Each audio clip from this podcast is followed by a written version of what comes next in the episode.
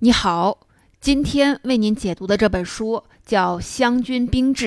这本书是著名的历史学家罗尔纲先生在清代军事制度研究方面的代表作，跟我们曾经讲过的绿营兵制属于同一个系列。本书全方位地记载了湘军的军事制度、兵将构成、训练、战术、福利待遇等方方面面，堪称是一部权威的湘军档案。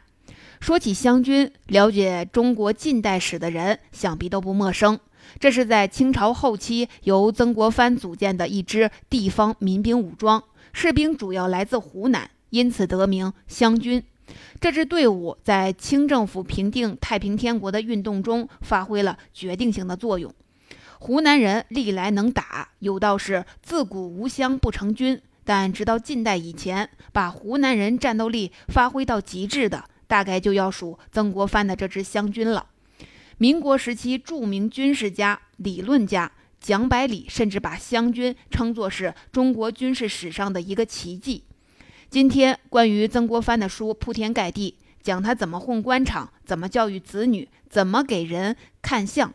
曾国藩俨然被包装成了一个成功学符号。然而，曾国藩一生功业的基础靠的不是这些，而是靠湘军打出来的。如果说为官哲学、持家之道只是曾国藩的面子，那么湘军才是曾国藩的里子。那么关于湘军，就有很多值得思考的问题了。第一，这支由私人招募、非专业人员组成的军队是怎么产生的？在军事制度已经非常成熟完备的清朝后期，这样一支来自民间的军队是怎么争取到生存空间的？第二，曾国藩作为一介书生，是怎么带出这样一支劲旅的？湘军为什么会有如此超强的战斗力？这背后有什么奥秘？第三，这样一支为国家立下大功的军队，为什么会被解散？解散的后果是什么？以上的这些问题都可以从这本《湘军兵制》中找到答案。我们的解读就围绕着这些问题展开。第一部分，首先说第一个问题：湘军是怎么建立起来的？我们需要先交代一下清朝军事制度的背景。清朝正规军包括满蒙八旗和汉军的陆营这两个系统，他们是清代前期国家的常备军、主力军。从清政权入主中原到清朝前期对内对外的历次战争，基本上都是靠他们打的，战绩都还不错。但是从十九世纪初嘉庆、道光时期，这两支军队就逐渐的没落了。这里边有腐败、待遇下降、战术和装备落后等多方面的原因，但也是清朝制度设置的必然结果。如果你感兴趣的话，可以去看一看露营兵制。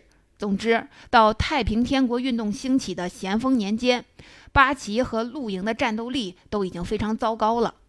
糟糕到什么程度呢？书里举了个例子。咸丰三年，太平天国北伐，清政府从黑龙江调遣了八旗兵迎战，队伍开拔到了河南，还没到主战场呢，山东巡抚李会就上奏朝廷说，这些黑龙江八旗兵见到了太平军就跑。军机大臣李唐阶也在日记里记载，八旗兵听到炮声就跑，但抢劫老百姓的东西时却很勇猛。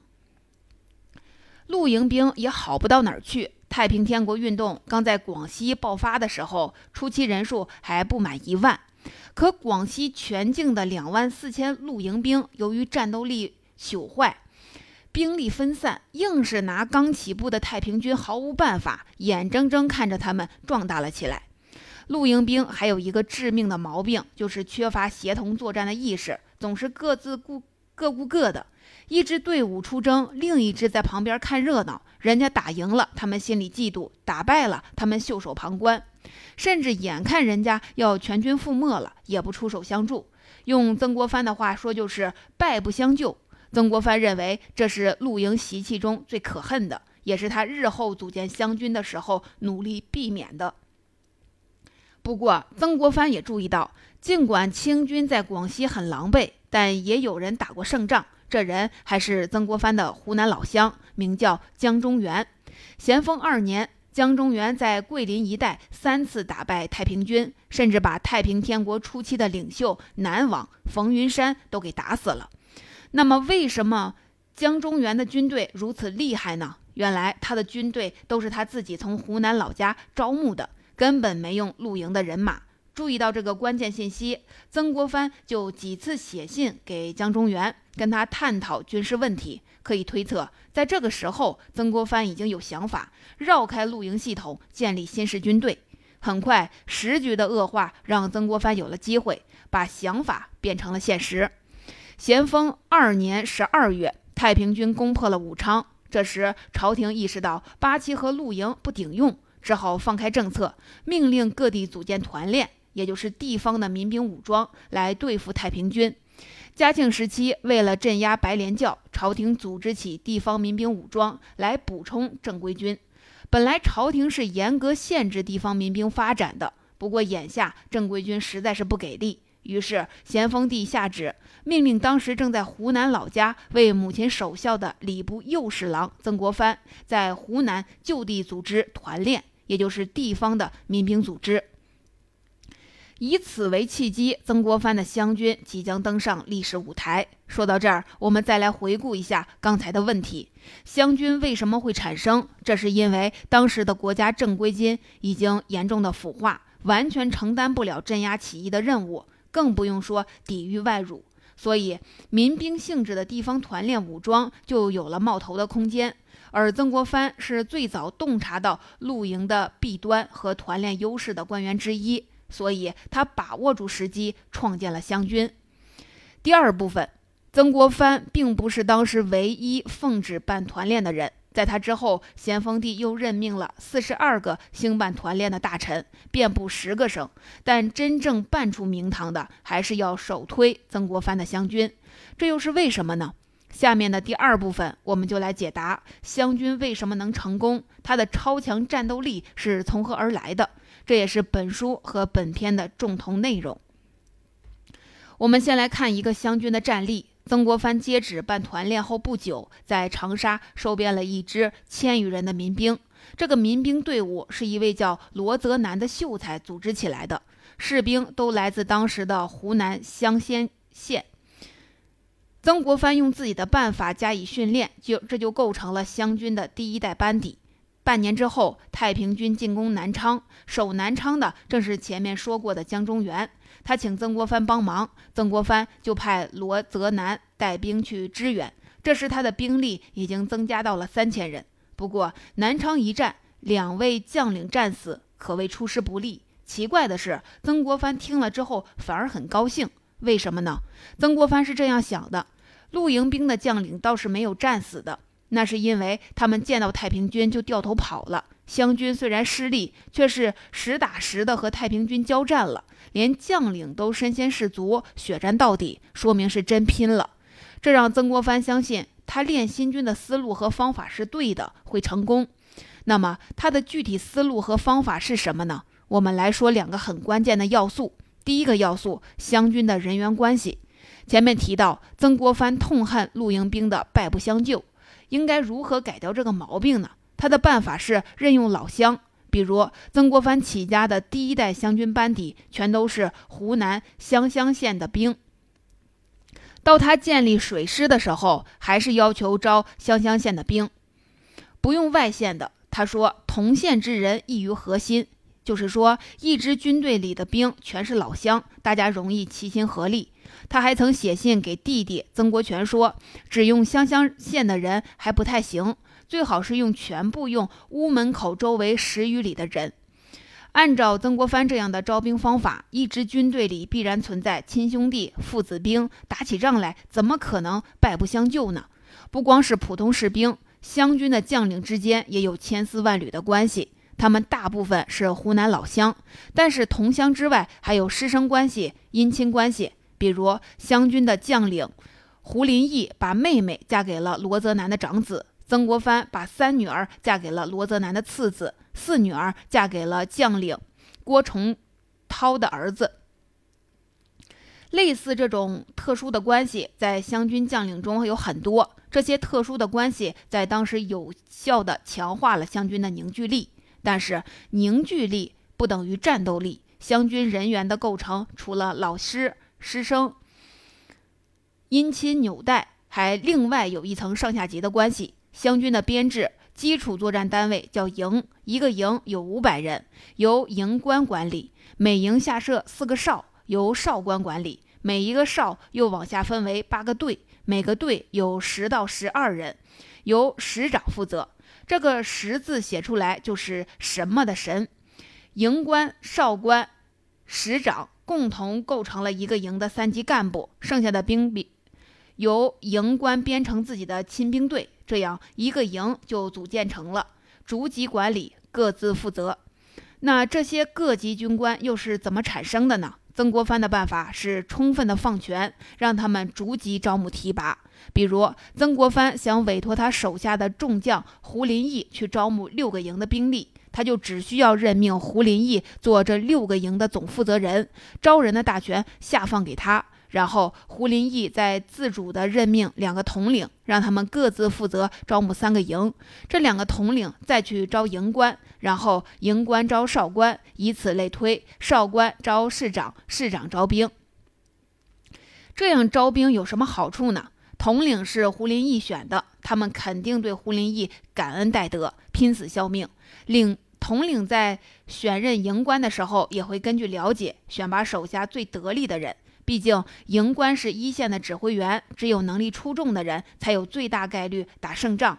所以，统领会任人为贤，而被选任为营官的人，当然也会感念统领的栽培，努力表现自己。后面的逐级任命都是同样的道理。各级官员中最重要的其实是市长，他们虽然只管十几个兵。但将领胡林翼就说：“十几个人的小队最难带了，但凡有三四个胆小怕事、临阵脱逃的，剩下六七个人也就会心虚，跟着溃散。反过来说呢，十几个人里有三四个不怕死的冲锋在前，剩下的六七个人也会壮着胆子跟上。所以市长去招兵，就一定会精挑细选。”或者是身强力壮的，或者是有经验的老兵，或者是信得过的朋友，再选几个自家兄弟，死都要手拉手的那种。那么这十几个人的小队就会形成战斗力。那如果某个营官、少官阵亡了，怎么办呢？湘军的办法是：营官阵亡，哪怕这个营建制齐全，也要解散，新任的营官重新招兵；少官阵亡也是如此。总之，湘军要保持兵由将选。兵随将走，将领带的兵一定是自己选的。我们小结一下，湘军的人员关系，一方面是将是将官之间的有师生关系、姻亲关系，打断骨头连着筋；另一方面，在军中有提拔关系，上下级之间有知遇之恩，直到最小的作战单位都是如此。整个湘军的人员关系可以说处处有一种感情关系在维持着，而露营呢？在临时抽调，兵不识将，将不识兵，谁也犯不着为谁卖命。相比之下，湘军的凝聚力和战斗力远超陆营，也就很好理解了。但是，毕竟打仗是玩命的事儿，湘军的营官、士长们又如何能忍心把自家的亲戚朋友都拉上战场呢？这就要说到曾国藩练兵的第二个要素：好处给足。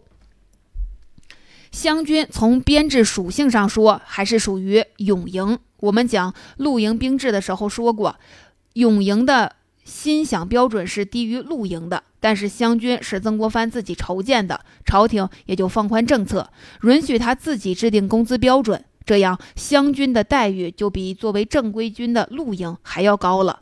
对照一下双方的军饷，我们就能明白为什么农民参军那么有干劲儿了。露营兵的粮饷是清初顺治时期定的，马兵一个月工资二两银子，步兵一两五，守兵一两。另外，无论什么兵，每月给米三斗。这个工资标准从顺治到咸丰两百多年间，物价不断的上涨，但工资标准却没怎么涨过。到咸丰年间，很多露营兵无力养家，只好边应付着当兵，边偷着干点副业，勉强糊口。这样的兵怎么可能有战斗力？再看曾国藩的湘军，步兵每月工资四两二钱，是露营马兵的两倍，步兵的三倍，守兵的四倍。至于军官，湘军的营官每月工资是五十两银子，一连一年六百两。这个工资水平相当于露营的提督。这是朝廷从一品的高官，湘军一个营官拿的是国家从一品大官的工资，怎么可能不玩命的好好干呢？以此类推，为了这份工钱，各级的将领都不可能随便选人，也不太可能在打仗的时候敷衍了事。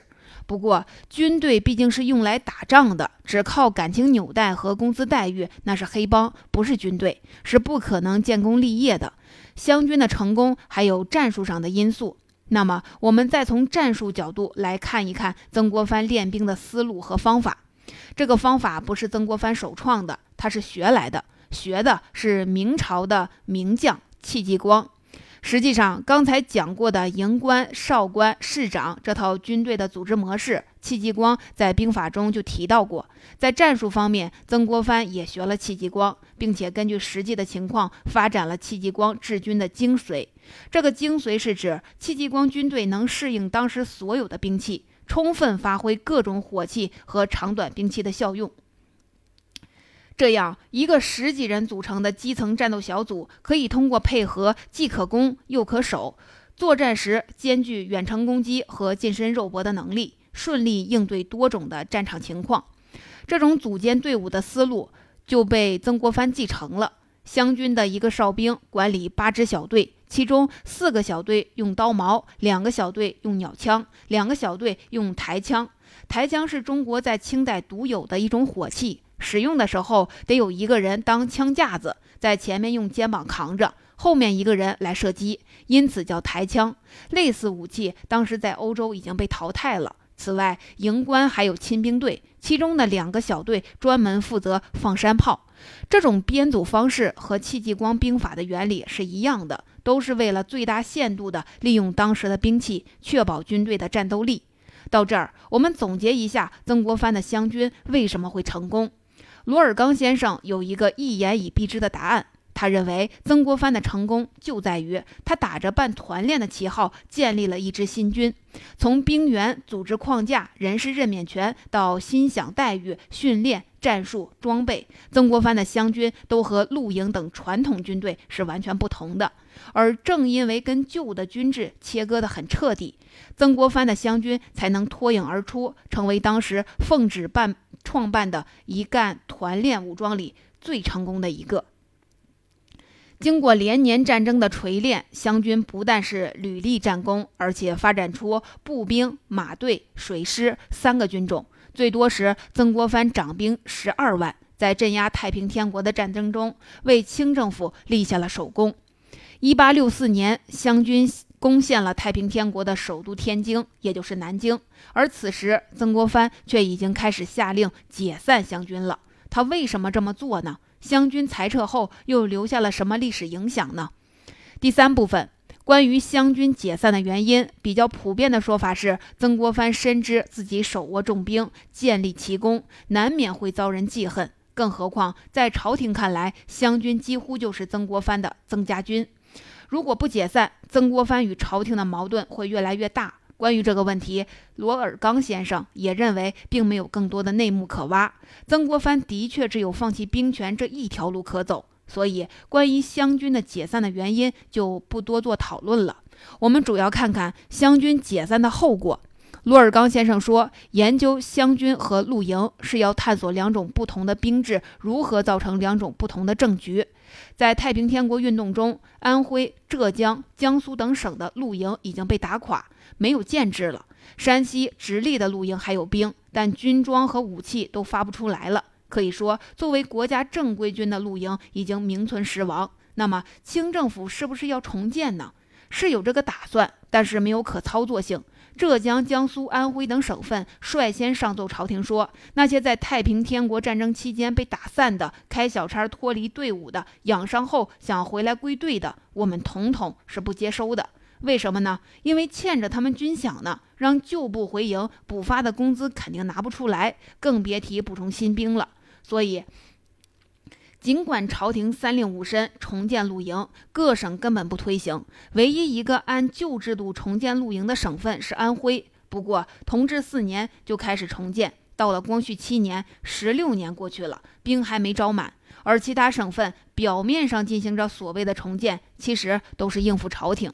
再看湘军，这时候的湘军已经被解散。但湘军出身的将领们后来做到总督的十三人，做到巡抚的十三人。这些湘军系将领心里很清楚，露营制度根本不管用，所以他们都按照之前湘军的范式，在各自主政的地方组建地方军事武装。那么，这和国家政局有什么关系呢？露营是国有的，兵权归国家，将领由国家任命，小兵的个人档案都在兵部管理。军粮、军饷调度、使用都掌握在国家手中，但地方民兵组织的一切都是反过来的：兵是将领招的，粮饷是将领给的，军令是将领发的，兵为将有，兵随将走。国家不可能完全掌控兵权。那些做了总督、巡抚的湘军系将领们，他们有带兵的经验，懂军事，又是中兴之臣，有威望，又掌握了地方的财政权和民政权。手里有钱，由此这些总督、巡抚渐渐地成为了一方诸侯，有了地方专政的实力。罗尔刚先生认为，露营的名存实亡和湘军模式的军事制度在各省建立，实际上是清朝中后期政治格局变化的开端。到了晚期，袁世凯练新军，坐拥军权大权。就是这种变化的结果。可以说，湘军和他代表的制度，既打败了太平天国，挽救了清政府，又是清政府地方专政最终走向灭亡的开端。好，关于《湘军兵制》这本书的主要内容，我们就讲到这里了。还有一个主题，罗尔刚先生没有明说，却隐藏在这本书的字里行间了，那就是曾国藩凭什么能成功？一天兵都没当过的曾国藩，怎么敢说自己练兵那一套肯定行得通呢？要解答这个问题，我们必须在湘军成功的背后找出曾国藩的个人特质。罗尔刚在本书写道：“曾国藩首先是用儒家的礼来治军的，儒家经典有《礼记》，讲的就是这个礼。那这个礼有什么用啊？打仗是一刀一枪拼命拼出来的，难道开战前还要讲个礼？曾国藩讲理。”这个礼往小处说，就是规矩，是纪律；强化礼就是强化纪律，令行禁止。而深入一层讲，其实礼不光是一种行为规范，还是一种价值规范，它是根植于儒家价值观的。比如前面提到的，要尊重人伦，尊重等级秩序。当这些观念在湘军中深入人心。兵官兵之间的互爱，上下级对上级的绝对服从就建立起来了。这也是湘军凝聚力和执行力的重要保证。可以说，曾国藩将儒家学说的礼活学活用，化为了治军的方法。曾国藩在创建湘军的过程中，可以说处处灵活。比如，咸丰让他在湖南办团练。他明知道传统模式的团练不能解决大的问题，但他给咸丰上的奏折里却只字不提团练行不通，只是说办团练难呀，我决心好好办呀。反过来说，他还是按照他的思路办新军。可是灵活不等于是耍滑头，两者的区别是耍滑头只看两三步，只管眼前的实惠，不管长远的目标；而灵活是看得长远，有前瞻性，为了长远目标随时改变战术。比如湘军势力已经做大做强，眼看要攻陷天津，消灭太平天国了。曾国藩反而在大功告成前决定解散湘军，以自解兵权的方式消除以后的祸患，保全自身。这不仅是灵活，而且是前瞻性。一个人既灵活，也有长远的目标，就一定能成功吗？还是不能。这时还需要另外一种品质——坚韧。曾国藩就是这个坚韧的人。湘军组建初期吃的败仗也不少。洛尔刚先生在书里说，经常引用曾国藩写给朋友的信，里面总是说“完了，这次真的是完蛋了”。可我们想一想，如果真是面临全军覆没的情况，曾国藩还有心情给朋友写信吗？我们认为，这恰恰体现了曾国藩的独特的品质。即便是在十分艰难、束手无策的情况下，他还是很坚韧的。和朋友写信，那只不过是诉诉苦。实际上，统领十二万大军的人，怎么可能是个婆婆妈妈、遇事慌张的人呢？从湘军的创建到解散的整个过程，曾国藩的灵活性、前瞻性、坚韧性，体现的是淋漓尽致。他们既是湘军成功的重要因素，也是曾国藩之所以成为一代名臣、一代名将的内因。结语。到这儿，这本《湘军兵制》相关的话题才算说完。这本书不但论述了湘军成功的背后因素，从中我们还能看到曾国藩走向成功之路的个人品质。历史上的湘军存在的时间只不过区区二三十年，但他留下的遗产是我们需要通过这本书来学习和借鉴的。它不但给我们提供了一个了解清代中后期政治变局的思路和线索，还给我们提供了认识、理解曾国藩的一个视角。